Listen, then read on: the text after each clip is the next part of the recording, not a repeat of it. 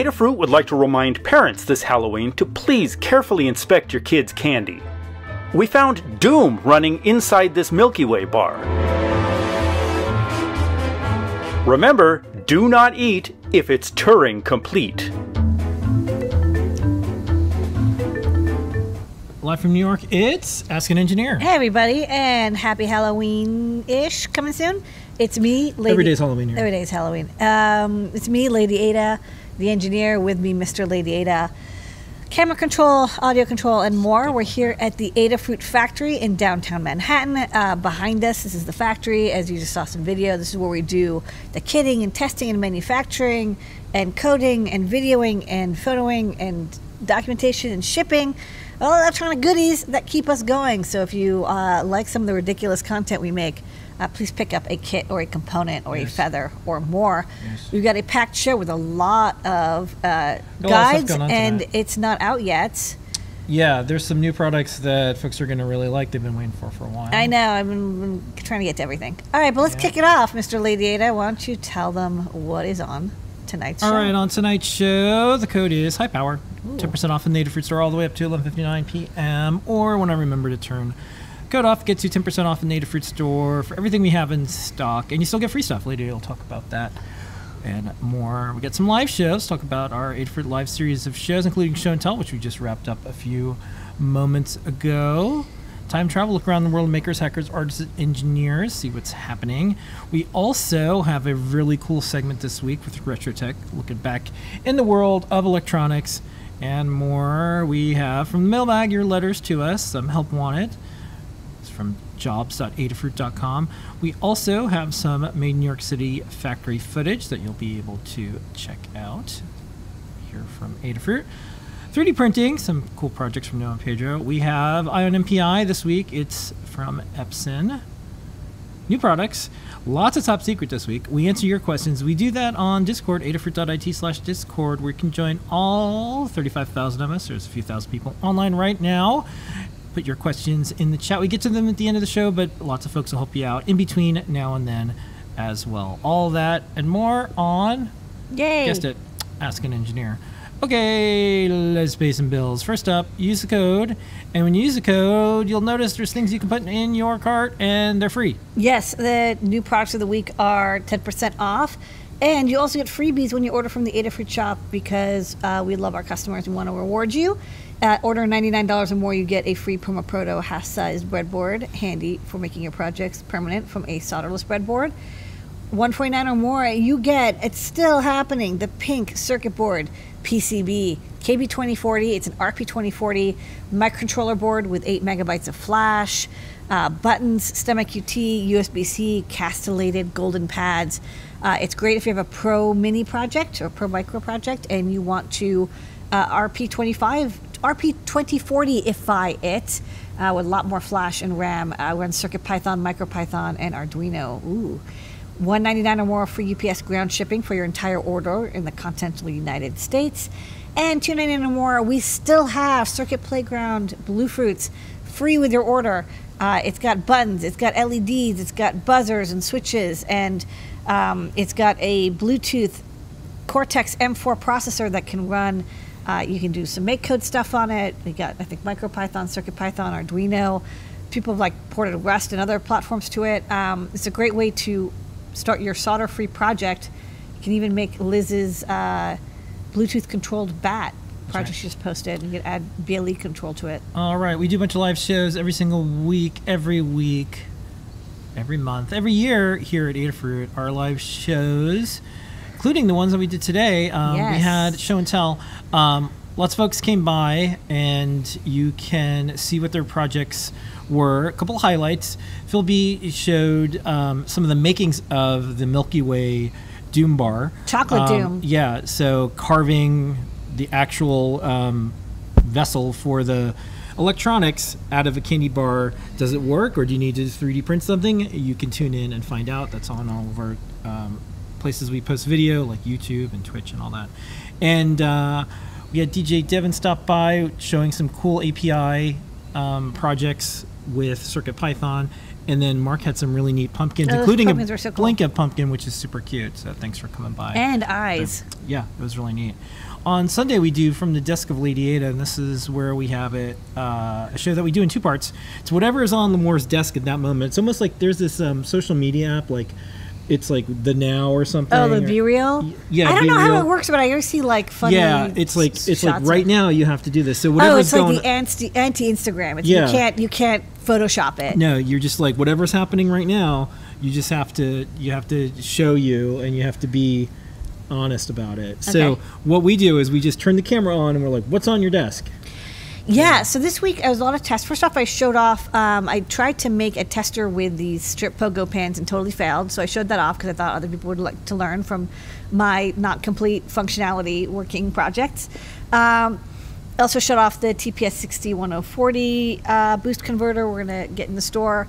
I showed off a Stemma motor driver, and then the big project I showed off is, um, you know, we've had these Teensy 3.6 base testers that we use for programming all of our microcontroller boards, like sensors and little power breakouts we use in Arduino. But if we're running SWD or mass storage or USB, we have to do something more advanced.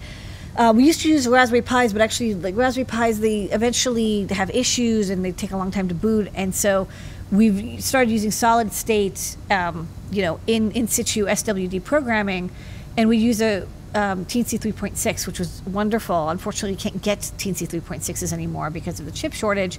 So we decided to redo our entire tester with an RP2040 Pico, and also we made a couple other updates uh, while we were at it to sort of like fix some things and, and add some more features. Um, so we're gonna have to, you know, port our libraries over to the RP2040, but you know, it's a chip that I don't, you know, there's not been any shortage issues with it, and the Picos are inexpensive. So if they do get blown out, because sometimes the tester, you know, gets damaged, it's very easy to swap out a um, RP2040 in, in exchange. So, you know, hopefully the PCBs will arrive. I'll put them together, and then um, I'll show off that tester in a week or two. People who are, some people were really into this. We got good feedback. People really liked seeing the behind the scenes, how Yeah, the well, how the cook, the the you know what what is the pan that the chef uses. Well, a lot the of the folks who watch Desk of Lady Ada, they run their own little electronic companies or big electronic companies, and they want to uh, keep up on how you can test electronics. You know, there's the designing of, the manufacturing of, and then the testing of. It's almost uh, usually it's like separate departments, separate people. Yeah. Um, Lady Ada kind of does It's just all in my head. a little bit of everything. A little Um, then we do the Great. Search, and the Great Search is when Lady her powers of engineering to be find the things on digikey.com. Thanks, Mm. DigiKey. Yeah, so this week, because I was working on this tester, what I wanted to do is we used to hand assemble all these testers. And they were all through hole, and that's okay. But the, the thing is, is that we're probably going to have to make these brain boards that then are used to control the, the device under test board, which is separate. We're gonna have to make like 50 of these because it's it's you know we're almost out of Teensy 3.6s, and I'm probably gonna go back and redo some of the older testers with this new tester. And so I was like, you know what, let's just put it through the pick and place machine. So I wanted to find a surface mount. Everything else I could find surface mount: the SD card holder, the sockets, the connectors, the you know TFT, you know FPC connector. Um, the thing that was I didn't have yet was a surface mount USB A connector because again I've always traditionally used um, the through-hole version. So um, in this uh, great search, I find a couple really good options uh, for USB A, and I show you the differences between them. All right. And then we have JP's product pick of the week. We do that on Tuesday. And then Thursdays we do a JP's workshop. But let's check out JP's product pick of the week this week. Is the NeoKey 5x6 Ortho Snap Apart PCB. This has socketed key switch receptacles, so you can take your key switches, you don't need to solder them in, you just place them into their little sort of spring-loaded clips there, and now it's ready to go. That is collecting the column and row presses and then sending key press and key release messages to the microcontroller. And then I'm also sending it NeoPixel color changes. So when I press one of the green ones, it turns pink. When I press one of the pink ones, it turns green. So that is kind of helpful feedback that you can use, especially when you don't have printed keycaps, just to keep you oriented with what you're doing.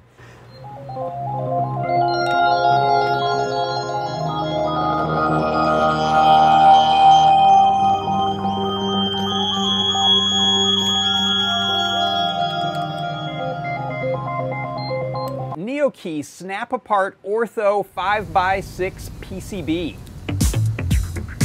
And again, don't forget JP's show is tomorrow, Thursday, JP's workshop. And then Friday, we have Deep Dive with Tim, FoamyGuy. Uh, Tiff stopped by and showed a really key, really cool trivia game that you can build with Circuit Python. And he'll be showing this off on Friday as well. Time travel. Let's uh, look around the world of makers, hackers, artists, engineers, all the things that are going on, including some company news, things in the news, and more.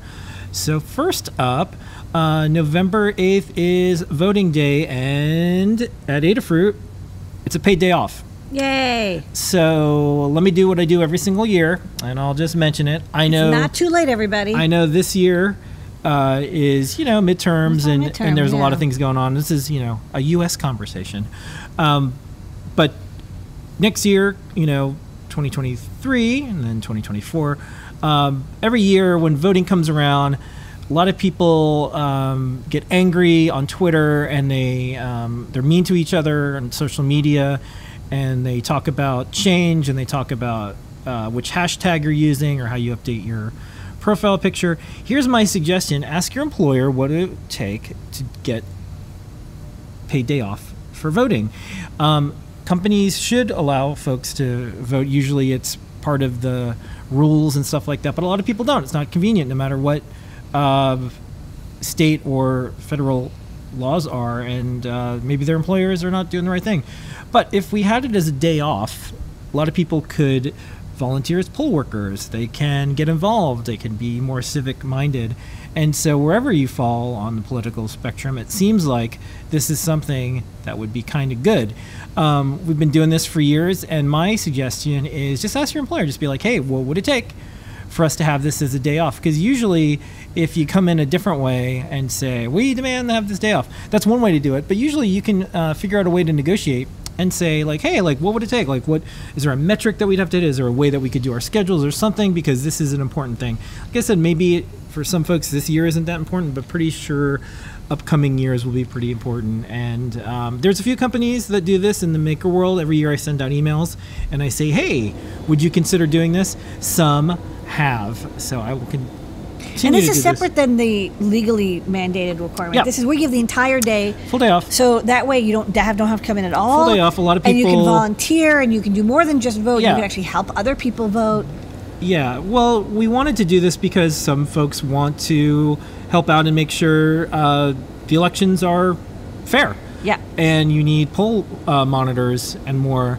So um, we can talk about this and we can try to dunk or like say you should do this, um, or we could just set a good example. Um, and so that's what we're trying to do. If little old Adafruit can do it here in New York City, you can do it too. Okay. Um, next up, I wanted to um, mention that if you haven't seen it already, we played in the beginning of the show. We have the uh, Candy of Doom, the Turing Complete. Um, if it's Chocolate Turing Complete, don't eat it. Yeah. Um, you can. Uh, it's made the rounds all over the internet. Phil B did a great job with this project. Jepler Yeah. and Phil B collabed on this. So Jepler did the code. Um, Phil B did the video and the mechanics. It was a Yeah. great collaboration. So our promise to you, if it's if it's something that can run Doom on it, we'll get Doom on it. Um, so this is this is one of many projects that um, we hope to uh, get out before, I guess, uh, Doom is just in a pill. Yeah, and you then um, check out uh, you know um, the show and tell where Phil B talks about shows off the making of and how it was done. Um, it really is Doom. You know that's that's an ESP32S3 running. Um, you know, a mini- miniaturized Doom wad, but it does all fit into the uh, four megabytes of flash, two megabytes of RAM. So good job again, Jepler, on on getting that going. Okay, and then uh, tomorrow is Hack Pumpkin Oh. live at 6:30 p.m. with Ali, Kevin, and Jordan. Um, this is uh, our friends over at DigiKey. These are the hosts. They do this every single year. I wanted to help get the word out. Happy Halloween. Happy And you know, go check it out. You'll see this on Twitter and all the places tomorrow. Um, and then we'll probably be making our announcement next week, like I've been saying over the last couple weeks. Most likely, we are going to tell everyone that uh, we did not get the 5,000 parts we wanted in um, in time for the latest Ada box we wanted to do before the end of the year. But that just means we can for sure do all the Ada boxes we want to do in 2023. So there's still a chance, but we'll let everyone know soon. Um, you can always uh, pause your subscription. Um, we don't charge until it ships, so you could just let it ride. But if you want to bounce and then try to come back, you can. However, um, we have a few thousand people waiting to get on the AdaBox list. So if you bounce off completely, you might have to wait to get back on. And um, part shortage changed some of our plans, obviously. Uh, a good example is, and I'm not saying this is the only reason, but if we were using microchip SAMD microcontrollers. Wouldn't get it till 2024. We wouldn't get it till 2024. So if we had any AdaBox planned using those chips, um, maybe it would have been a good idea for us to use some of this time to redesign those ADA boxes using something that's more available, like an ESP Espressif base chip, or well, there's the S3s are out, yeah, or RP2040s.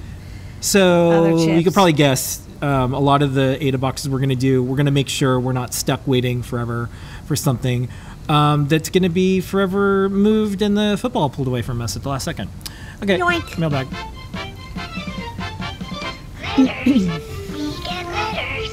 We get tweets and we get emails. Okie dokie. These are some of the emails or letters or something we get from y'all each week.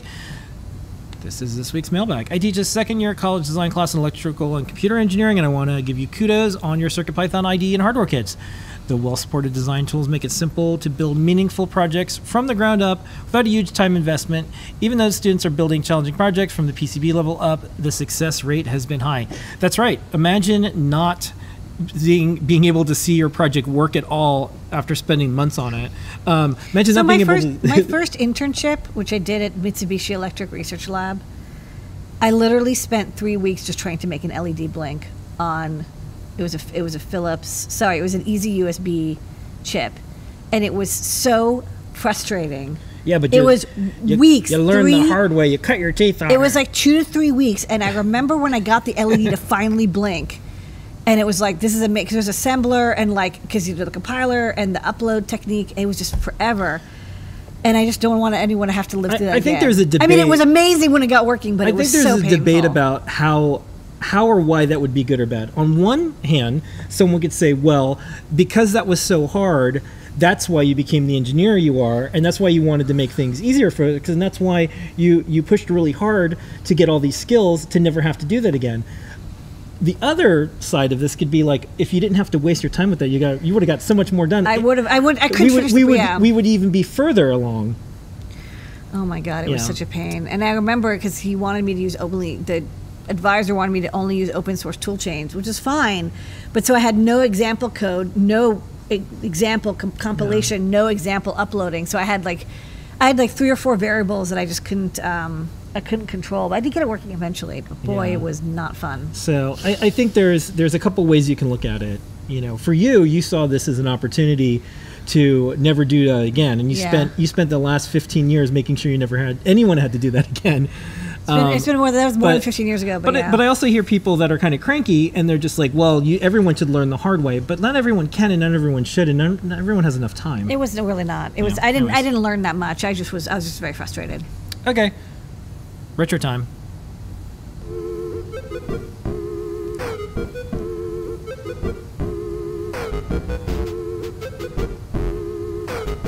Okay, um, so this week, not only do we have a piece of hardware from back in the day, but we have the commercial that came with it. Yeah. So here it is. We knew they were coming. Futuristic computer minds, advanced intelligence, an electronic language of lights and sounds. But there's one thing we didn't know. How much fun they are! Touch Me! Three different games in one where your family challenges each other and an unpredictable computer. Touch Me! Fun and action for the whole family or just for one. Touch Me! The pocket-sized Okay. computer game from Atari. What will they think of next? Yeah, not a great name. Um, But uh, look at this design. So this was a physical representation of an Atari game for arcades, and you know Simon came along, and I think they wanted to have you know some type of handheld game as well. Notice that they didn't have any. They only had red LEDs. Otherwise, they would have had yellow, green, and blue. But Yeah. blue LEDs didn't exist yet. Yeah, so I think they there's, did have yellow and green, you but they didn't have blue. Yeah, Didn't have the the GaN, uh, InGaN. very Simon-like, and uh,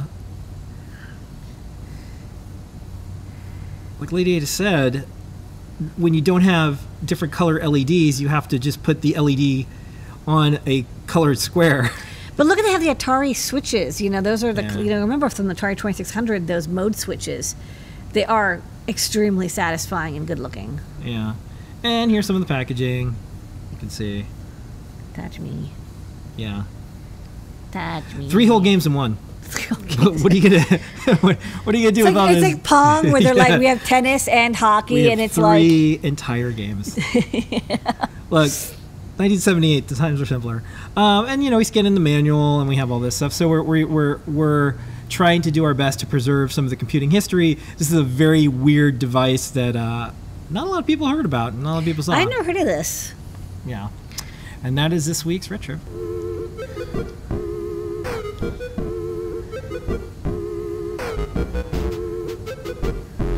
Okay, we have a jobs from the for jobs board. A bunch of jobs been coming in. Um, I'm just gonna keep focusing on just like one per week, but uh, some other new ones came in. This is this week's. This is a STEM program instructor, full time. White Mountain Science in Littleton, New Hampshire. If you want to be a STEM program instructor, check it out. You can look at the website, all the information about it. You can apply. Um, we review all of these before we make them live, make sure there's not sketchy or scams or who knows. You can not only post your skills up if you're looking for a job, but if you're a company and you want to find cool people like these folks are, you can post up the job that uh, you want to meet some makers to apply for. It's jobs.adafruit.com. Okay. Python hardware time. Okay. This week, um, couple little bits of news, and then we're going to talk about some other stuff. Um, CircuitPython Beta 3. is And we're going to come out with beta 4 soon. A lot of bug fixes. Um, ESP32C3, I think, just got fixed in the latest. Um, you know, more Pico W fixes. Thank you, everybody who's been trying out the Wi Fi and Pico W.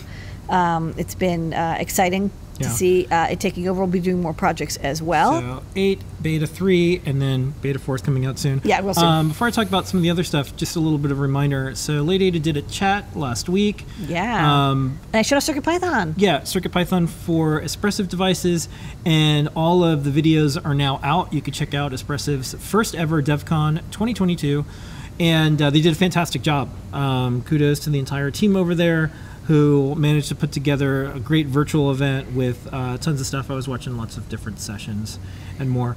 Um, so next up, uh, Python 3.1 got released. Um, some people have been, you know, keeping an eye on this. There's some performance increases and more. Um, you know, it's always good. Did our normal roundup of like which languages are uh, popular right now. It's usually neck neck with JavaScript and Python. And then um, it's Halloween time. So if you look in the newsletter this week and you're looking for some, well, there's still time. So I don't know if it would be last minute, but if you want to uh, put some eyeballs on something, you can look at some of the videos from Show and Tell. You can look at some of the guides that we have. Um, you can just type Halloween. You could also just like type eyeball. Um, we have a lot. And then the uh, Pimoroni wireless kit, uh, easy to program. It comes with this like neat glass skull, and you can. Oh, really? it It comes with the skull? Yeah, you can order it with or without Oh. skull. Yeah. And then here's a cool Raspberry Pi Pico MicroPython animated skull. Lots of skulls. More skulls. And you know, if you go through the rest of the newsletter, you can get all the things that you might need for Halloween or more. Oh. And then I wanted to show one last thing. Yeah, Our friend go Pete up. Warden Go up, go up. introduced Bam, bam, bam. a people detector. Yeah, this was actually kind of neat. So uh, Pete Warden, who worked on um, TensorFlow Lite for microcontrollers at Google and is now, um, in I believe, in academia, uh, has been working on taking some of the ideas uh, and concepts from the um, uh, micro. Sorry, uh, TensorFlow Lite for microcontrollers. I just remember TensorFlow Lite for microcontrollers um, book and making it reality. So he always had this this idea of having a person sensor. Um, that was extremely low power and low cost, and so um, he actually released a you know it's a ten dollar sensor. It has like a HiMax um, camera on it and it has I squared C and a microcontroller and it's running TensorFlow Lite for microcontrollers and then sends that data over I squared C. So in this example, he shows how um, to use CircuitPython running on a RP2040 Trinkey Yeah. to communicate with this like all-in-one sensor to detect uh, when a person um, gets close to a computer screen. And one of the neat things is this is not connected to the internet.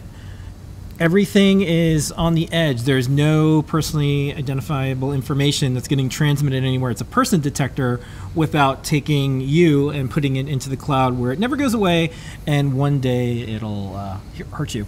Um, so, uh, this is a neat trend and it's neat to see folks uh, putting this type of power in a microcontroller and then using all the open source hardware and software from Adafruit to make it all work together. I think if you're concerned about AI and you want to be someone who builds things um, instead of uses things only as a consumer, this is a neat one to consider. People detector, and then you can have all the smarts with CircuitPython to have it do stuff. Yeah. If it sees a person, then here's a bunch of things you can do. Okay. That's our Python on Hardware newsletter for the week this week. Please sign up. You do that over at adafruitdaily.com. We deliver the newsletter every single week to your inbox. And over on Adafruit Daily, you can sign up for this newsletter and other ones that's not connected to your store account at all in any way. And that's how you know you're never going to get spammed from us. Um, a little bit of a reminder don't forget codes high power, 10% off at Adafruit Store. Um, we are an open source hardware company. Speaking of, of Yes. open source things you can build, um, we have 2,750 Six. Six We had we got over t- 2,750, which is a big deal. Yeah, that is a big deal. Um, so on the big board this week, Lady Ada. Okay. Uh, from Known Pedro will show the video soon. Um, they showed how to make these um, custom uh, Halloween neon LED signs. There's the Grim Reaper, there's Hipster Ghost, and there's uh, Werewolf Moon. Um, showing how to use the LED animations library in CircuitPython to create like pretty advanced animations that can run concurrently, uh, which is really cool. Um, I think they're running on RP2040, um, but you know, it looks like neon, but it acts like a NeoPixel, which is kind of like the best of both worlds, and it's great for making signs. We see a lot of um, you know restaurants and cafes have neon signs that are made out of the flexible neon uh, LED flexible LED neon because it's like inexpensive and it's durable. People can't break it as easily. Um, but they're not animated, so we check out this guide. Um, from Peli uh, over at Microsoft Research Labs, um, there's a new feature for uh, MakeCode. Well, it's, it's like MakeCode-ish, but for Microbit V2, you can use microcode, which is like a, block drag and drop system. Um, it just came out, so it's. It, I honestly haven't actually gotten to check it out. I just read the guide, um, but it's really neat. They're trying to figure out easier and easier ways to get people introduced to computing. So, Okay. uh, if you have a Microbit V2, uh, check out that guide, follow along, and um, if you have find any bugs or issues, uh, let them know because they just released this. More guides. More guides. Kattni uh, finished a guide for the LTR 329 and LTR 303 light sensors. Um, there we had Arduino and CircuitPython code, but we have a guide that talks about all the pinouts and and details and how to use them.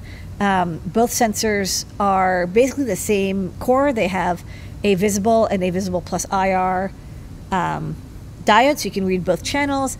The LTR 303 also has an interrupt pin, and threshold interrupt pin. So it's a little bit more advanced because you can like set the interrupt, uh, whereas the 321 is a lot simpler. We thought there could be uses for both. Um, we're personally going to probably use the 329 for a future project, whereas the 303 I think is what a lot of makers would want in a breakout board. JP uh, did a project on um, the TCA 8418, which is the new keypad matrix driver that we put into the shop recently.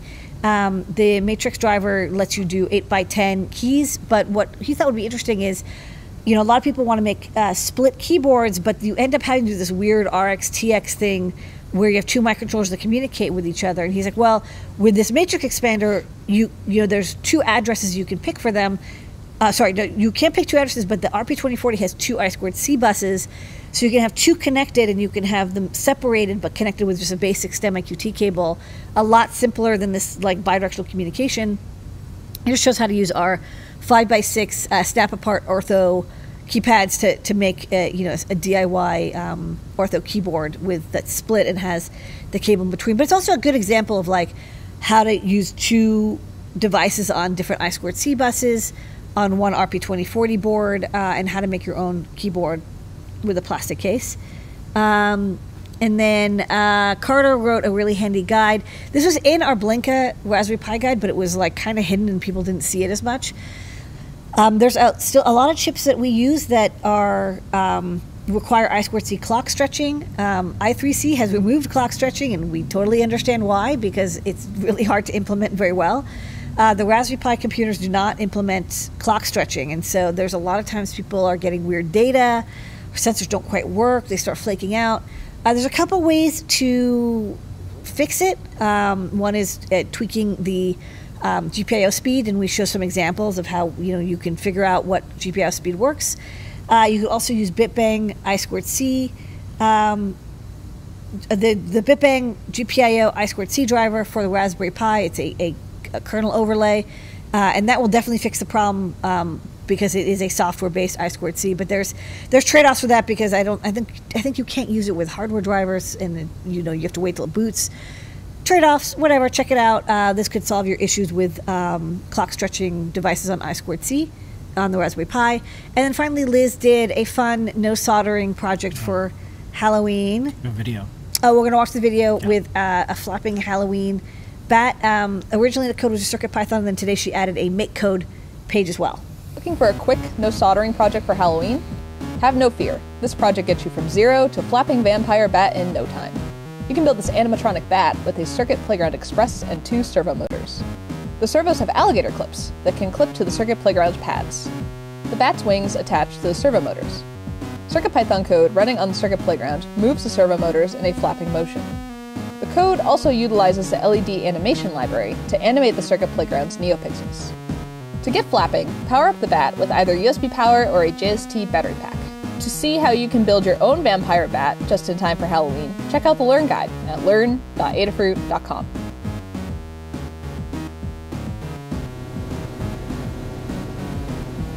All right, time for You're cute. some factory footage.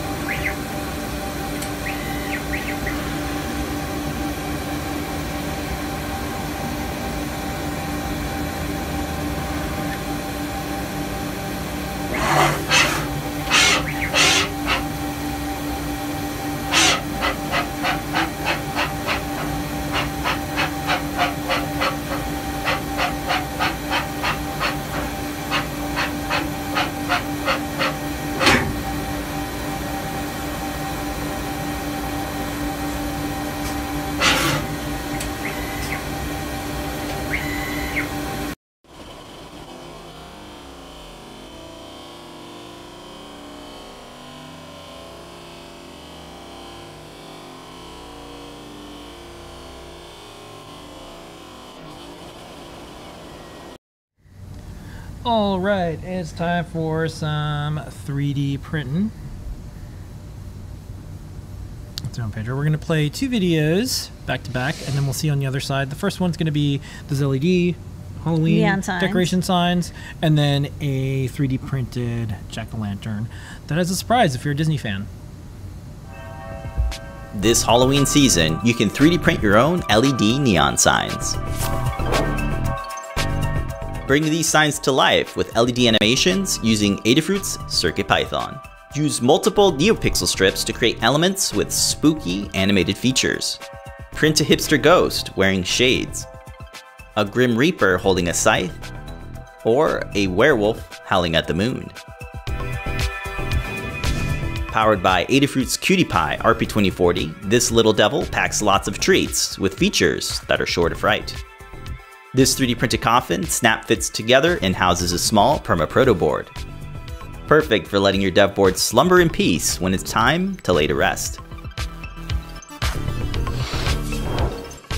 With CircuitPython, you can program your own LED animations and build custom sequences. Use the Animation Group Helper to synchronize groups of animations and multiple pixel objects to create specific features. Get the spells and acquire the ingredients to build your own by traversing the Adafruit Learning System. We hope this inspires you to bring your DIY frights to life with Adafruit's CircuitPython.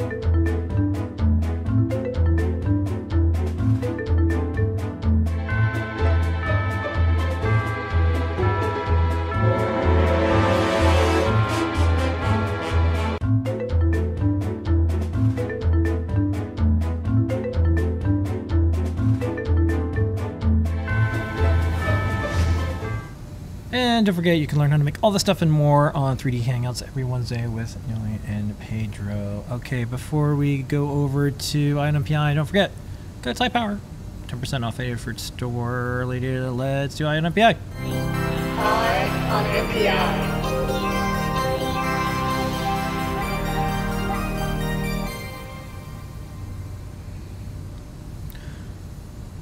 All right, this week's EYE on NPI, brought to you by DigiKey and Adafruit, is from Epson. Yes. This one is right on time. I don't have a lot of clock and time jokes because it's a uh, precision RTC set from Epson. Um, these RTCs, you know, what's interesting is I don't think of Epson necessarily as making chips and RTCs, um, but they are really famous for their crystals. We use Epson crystals all the time in our devices, and so it makes sense that they take something. This is basically a you know 3.2 by 2.5 millimeter crystal, and they're like, we're already really good at the crystal part. Let's shove an RTC chip in there, and they did. Um, so we're going to feature the RX uh, 8901 CE, but there's also the 4901, which is the SPI version. And basically, this is, you know, Epson's really good at crystals and temperature compensation for crystals. Now they've added a microcontroller, not micro, a, a silicon chip inside that acts as a real-time clock and is temperature compensated, which is really important because um, this is something that people ask us about all the time. Is um, how can you have precision timekeeping? Um, you know, I think I was even looking. You know, Jepler, who's one of our engineers, is like, I'm a time nerd. Um, if you're a time nerd, uh, you know it. You want to have the best, most accurate time possible. Turns out that's actually pretty hard to do. Um, you know, a lot of people have used uh, chips like this, uh, temperature compensated um, uh, RTCs from Maxim, and I, I do love these chips, but I do want to mention that this is basically, uh, you know, another option. So if you aren't able to get these chips because they've been really strongly affected by the chip shortage, um, or you want to try, an, you know, another vendor or something that's a little more affordable, um, this chip is a really good option. Um, so you know, as I was kind of you know looking into this, I was like, well, why you know why is it so hard to do um, really accurate time? And I think one of the, one of the issues is that people have um, they have uh, not misinterpretations, but um, they have experiences with clocks and timers around them that influence how they think time is works with electronics. And there's actually a lot of work behind the scenes to make time um, very accurate that you're like you're not even aware of. So you know even. Um, you know, historically, if you had an alarm clock or a wall clock, it plugs into the wall. It actually uses the 60 hertz frequency of the mains in order to, you know, because it goes 60 hertz here or 50 hertz in um, Europe, and it uses that to power a, a timer, a, a, uh, a you know, a flip flop, and a clock divider, and then that's how it gets one hertz. And what's interesting is like you know the, the 60 hertz is actually really good enough that you can have extremely accurate timekeeping because that frequency is generated by you know the power plant in your town or outside your town, um, and they can synchronize it to make it like a perfect 60 hertz. Um, and uh, you know if you look at this uh, website Leap Second, they actually did analysis. So during peak hours when there's a lot of power, actually the frequency uh, kind of goes up and down a little bit. But at the end of the day, when the power usage is lower, the um, power plant will actually adjust the frequency back. Like they'll kind of like give you some extra cycles or remove some cycles or kind of tweak the frequency so that on average it really is like extremely precise 60 hertz. Problem is, is that a lot of people don't plug into mains voltage anymore. Uh, oftentimes you're using a switching power supply or USB, and so you don't have access to this like pre-calibrated uh, 60 hertz signal that will give you like really accurate timekeeping. So a couple options that people have used historically are, you know, a WWVB NIST radio receiver kit. So this is a um, radio transmitter that's, I think, in Colorado, in the United States, maybe a couple other locations. And if you have, you know, this this radio module, you can receive that signal and it'll give you extremely accurate time um, because the transmitter is, you know, atomic clock accuracy. It's like it is the NIST timekeeper. The problem is, is that honestly, all the way on the East Coast here in New York, we never got this working really well. We always had a lot of difficulty, especially inside of an apartment. You really have to have the antenna either outside or, you know, pointing in the direction of Colorado or whatever in order to get good signal. Look, I bet if you're in Nebraska, is, you're going to get amazing signal. Um, we had a lot of trouble here in uh, in New York City, um, and of course, again, you do you can't have it be indoors. It has to be kind of outdoors-ish or near a window. Another way that people get accurate time is with GPS. Um, GPS also gives you, you know, atomic uh, clock precision.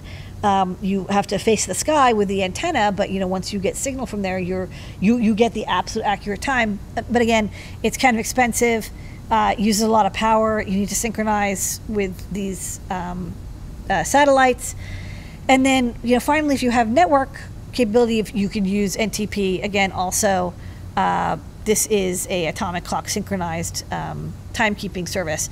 But all of these things, you know, the it, the 60 hertz mains is inexpensive, but a lot of people don't connect to mains anymore because they're connected to a switching through a switching power supply.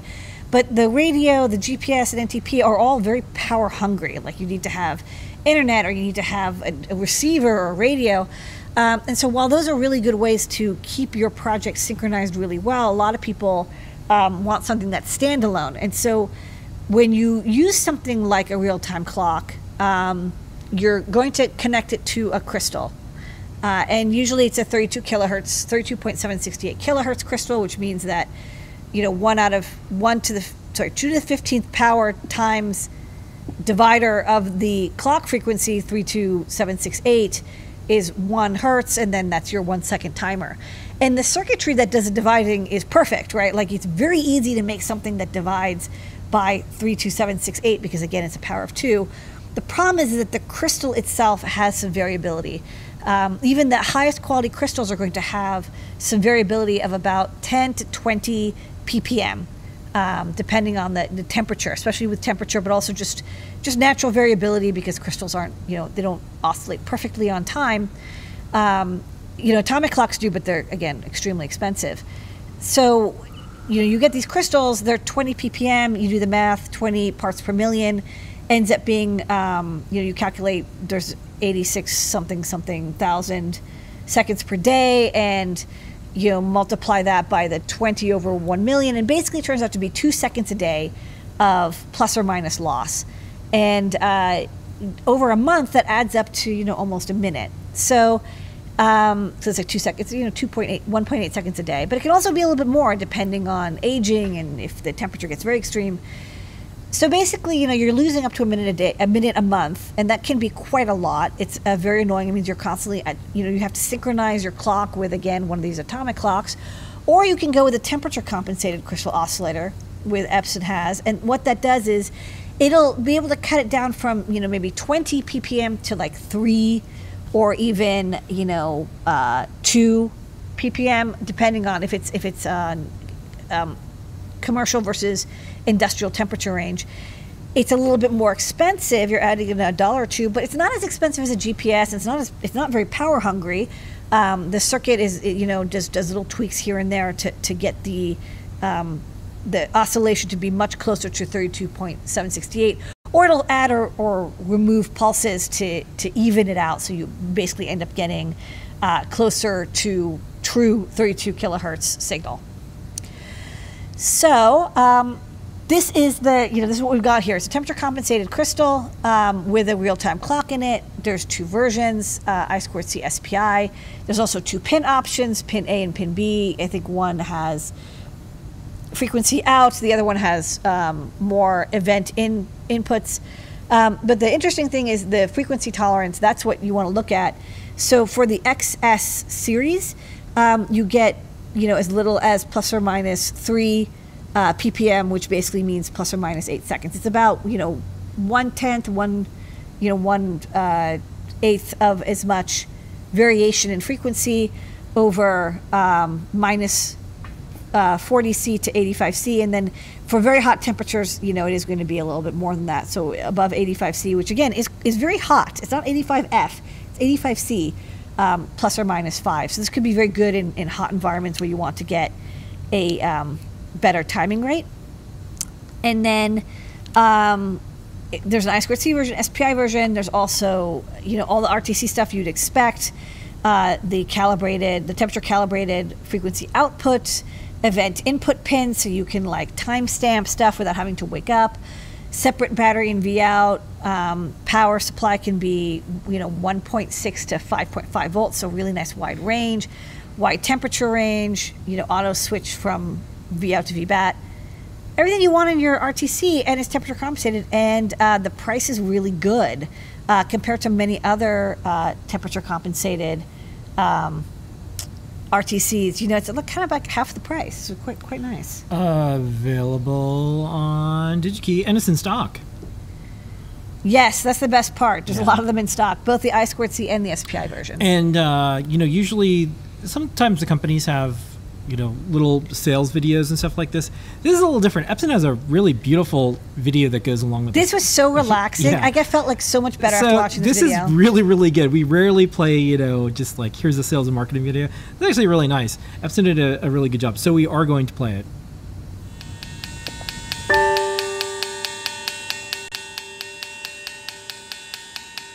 メンテナンスは手作業になります 最終的にはミクロン単位の手仕上げこれが要求されてきます。でそこはもう経験を積んでいくしかないんですけども腕を磨いていくっていうのは何十年もかかる。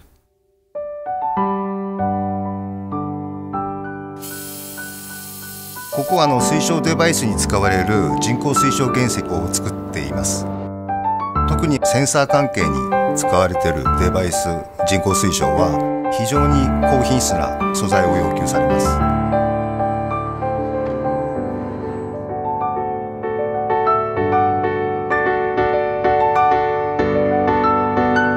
一番短くて3ヶ月。長いもので6ヶ月育成しています。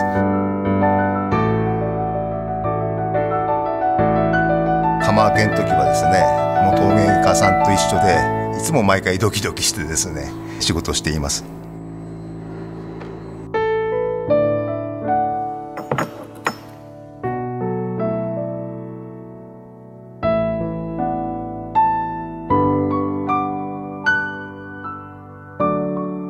材が出発原料となりますんでいい素材を作ると水晶デバイスのアドバンテージになると考えてます。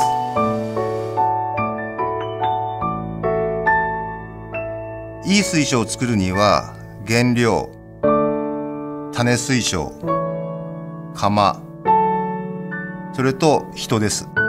何一つかけてもダメです。水晶は生きてます。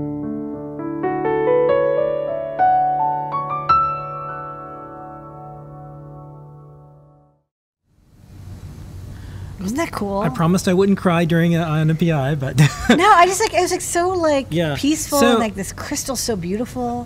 I've been doing this biz with you for a while. I've never seen a video where they go through and show the process of growing crystals like this. I know. Actually, I didn't realize that they. I, I also thought they were mined. I for some reason I was like I didn't think like oh yes of course they'd be grown. You could grow them, but they're yeah. beautiful. I mean like they're you know they're enormous and they're perfectly clear and yeah I mean it's like they grow them for three to six months so it's like you have to have perfect cleanliness.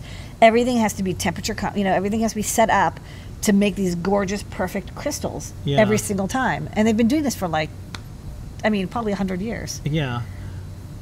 Can we get a crystal growing machine around here? I kind of want one now. know. I, mean, like that thing is cool. Yeah, can we get some of that um, government money to do a crystal fab? I don't know. They're beautiful. Yeah. I mean, it's. I mean, it's and it's cool how you can tell like if they get one big crystal and that that turns into millions of little uh, crystal oscillators that the, you guys Anyways. use in your circuit. So a little bit of every microcontroller board that you've ever made. This is why we like doing uh, EYE on NPI because we learn something new every I single didn't. I, I really didn't know how crystals were grown, and now I and do. that's this week's EYE on NPI.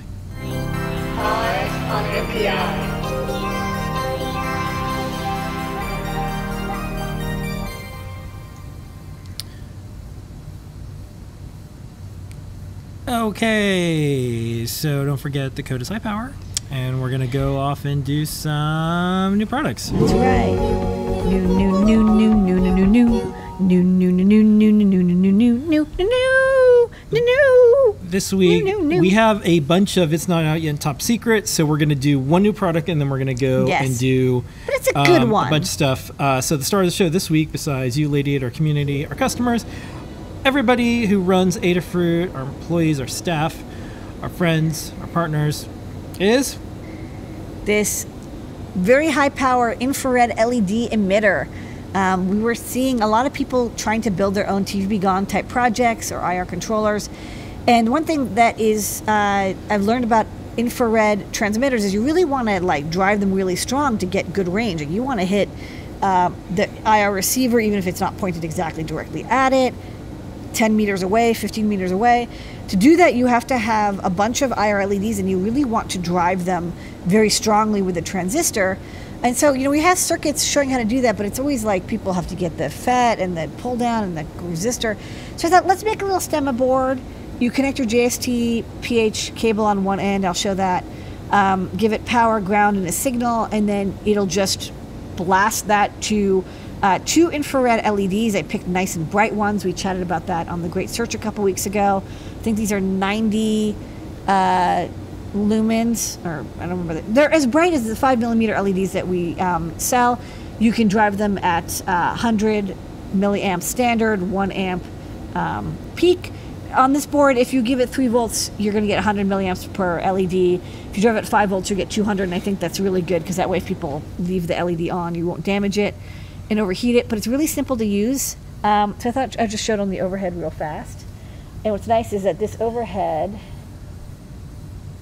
uh, doesn't have. Uh, uh, I mean, it has some uh, IR cut filter, but not a huge one. So um, the board comes like this. There is a there is a uh, breakout area if you want to solder to it, but I really just recommend using one of our uh, Stemma two millimeter pitch JST cables.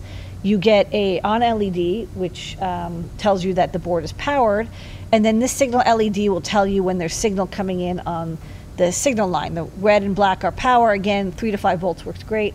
Um, when I uh, touch this to uh, Oh, three yeah. volt, you see the signal line, which is human visible. So I can see that red LED. These are not human visible, but they do come through on the uh, camera because uh, that's how cameras work. And um, they're really nice and bright. You get two, one edge and one um, upright. And then if you happen to want, you know, another LED or you want an external LED, we give you one more um, spot. You can just wire up a uh, standard infrared five millimeter LED. In this case, it's a it's a white LED. Um, but then what you get you get one more uh, blaster, and then um, you can always disable the on LED or the signal LED if you want it to be stealth mode. Um, but just a little easy, inexpensive board um, with mounting holes just to get uh, people's IR blaster projects going very quickly and very easily. and that is new products this week. New, new, new, new, new, new, new, new, new, new, new, new, new, new, new, new, new. Okay, uh, a little reminder don't forget high power is a code. You can get all this free stuff. Um, please uh, start putting your questions up in Discord. Uh, I already have some lined up, but this is where we answer the questions. Let's jump right into top secret. Okay. We have a couple top Did a preview on the socials today. Um, these are the boards that we showed off. And, uh, you know, the names are on some of them, so you can see them. Um, Scorpio is the name of the board. We have uh, a cute little uh, RGB glowy scorpion.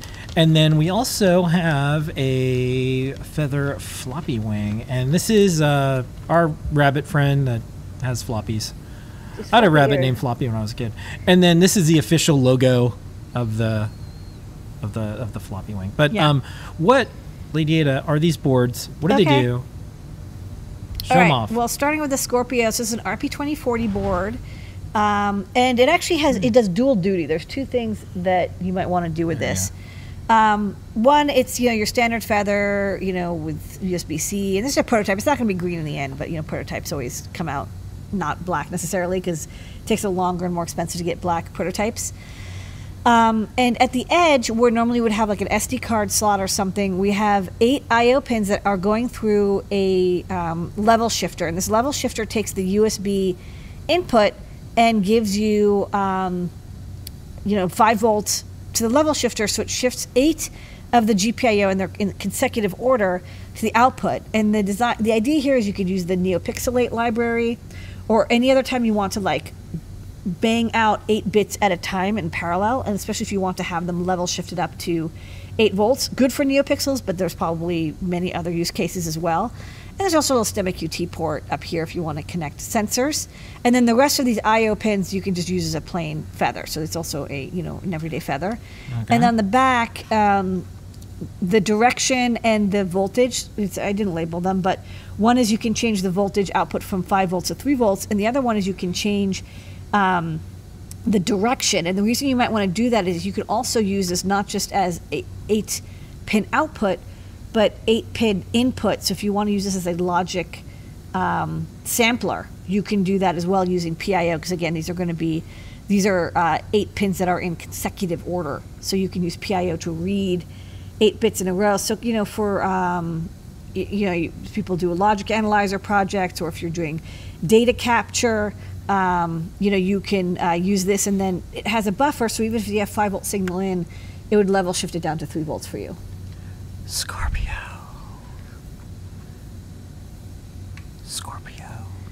Okay. It's like a uh, happy little scorpion. Yeah. All right. Next up, what do you want to show? Uh, next up, I can show the floppy feather wing because I finally Yeah. did that revision. Hop on by. Um, so we've actually done a bunch of work to make uh, uh, floppy interfaces for Arduino and CircuitPython. I just got super distracted with a lot of part shortage stuff.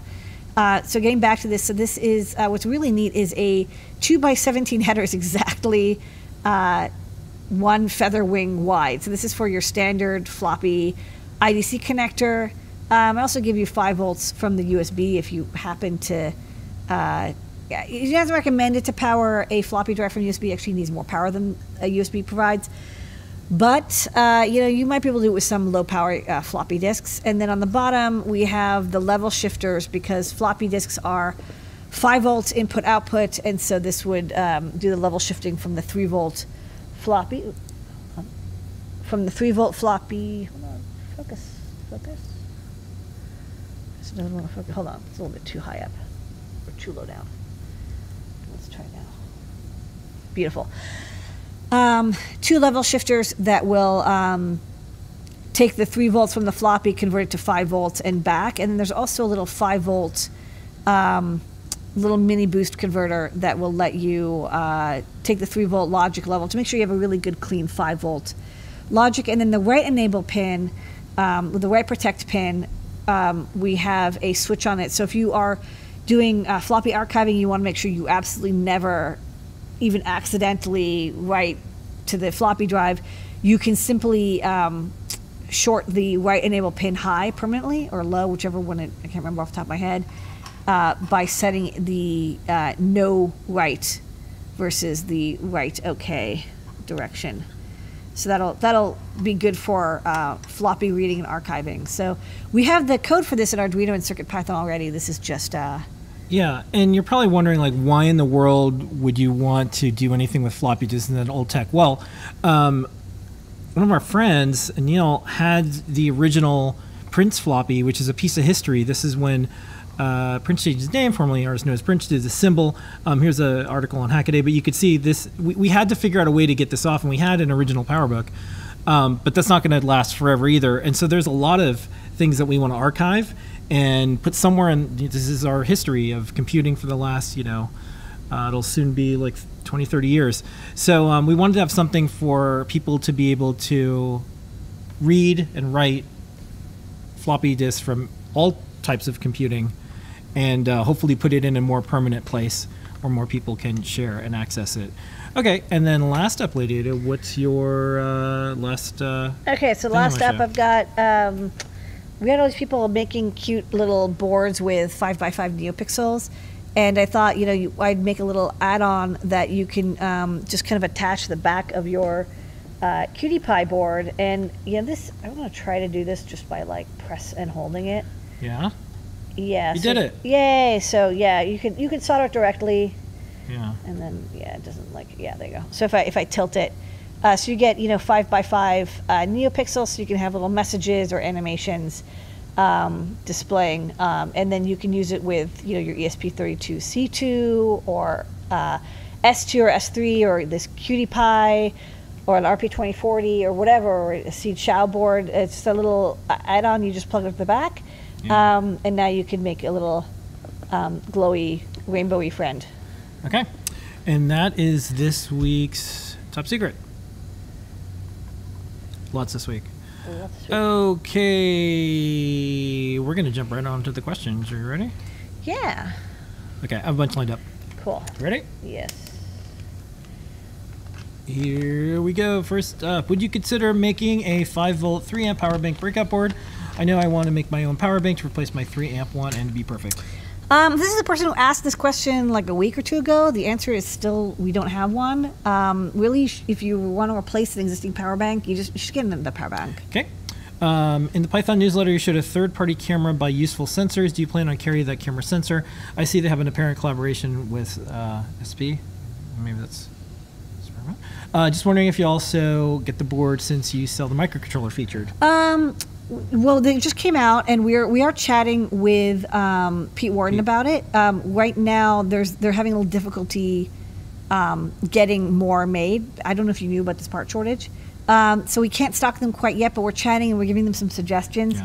uh, and hopefully they'll be able to get. Once we're able to, you should assume yes, and we'll have a pack that comes with um, a Trinkey or other things, and maybe we can do a discount when you buy them together. Um, I'm really excited about this because Pete was at Google, and now he's able to run an electronics company, and I think he's going to be able to do a lot of stuff that he wanted to do at Google, but now get it out maybe faster, sooner, um, and um, more open because it's uh, you know academia. Yeah. Uh, next up, have you done long distance testing with the IR sensors at 1 amp? No, because I wanted to drive them at 100 or maybe 200 milliamps for this board because I expecting people to not um, be as careful because you know you, you can just connect it up to anything. Um, but it should be able to hit you know a couple meters, 10 meters. Okay. Um, I know it's too late for this season, but any thoughts about re-releasing Halloween boards with round screens? I damaged my Advox Halloween display. It seems. Yeah. Sure. Yeah, what we want to do is, you know, continue to write out this part shortage, and then we have a bunch of ideas for all different shapes and sizes of a lot of the boards that you like. Different shapes and sizes for MagTags, different shapes and sizes for uh, HalloWing. Um, yeah. Yeah. I, eyeball projects with round eyes, you name it, we want to do it. Um, any idea when we will have more magnetic USB cables in stock? They're on order, but I don't I don't know exactly when they're coming in. Okay. Uh, you have a few GPIO expansion quick boards. Thoughts on a GPIO Pro version? This one having mini, uh, I guess that's uh, MOSFETs? MOSFETs for each GPIO channel. Um, uses idea would be automated lights to music with coding, sequences, timing, Christmas lights, etc. It's a good idea. Maybe probably not for this Halloween or Christmas, but maybe next year. Okay. Uh, question What has been the primary limiting factor in the production of the BNO085 boards? There's no BNO 085s. Ah, the essential ingredient. The essential ingredient. Um, so we do have BNO 055s in stock right now. Um, I would really recommend using those. They're almost completely identical for most Okay. usages. Uh, let's see. I think I got most, if not all, the questions. Yep, there is still a part shortage going on. Those are the questions, Lady Ada. Good, Okay. Good job. All right, everybody. Thanks so much for joining us this week. Special thanks to Jesse May, who's running things behind the scenes in the Adafruit Slack. Thank you, Jesse May, helping out our customers and our team and more. Um, we'll see everybody next week, same time, same place. We thank you so much. Um, please consider using the code, saving a buck or two on the way out. You get the free stuff. This has been an Adafruit production. We'll Beep, see beep, beep, beep, everybody next week. Here is your moment of Zener. Thanks, everybody. Bye.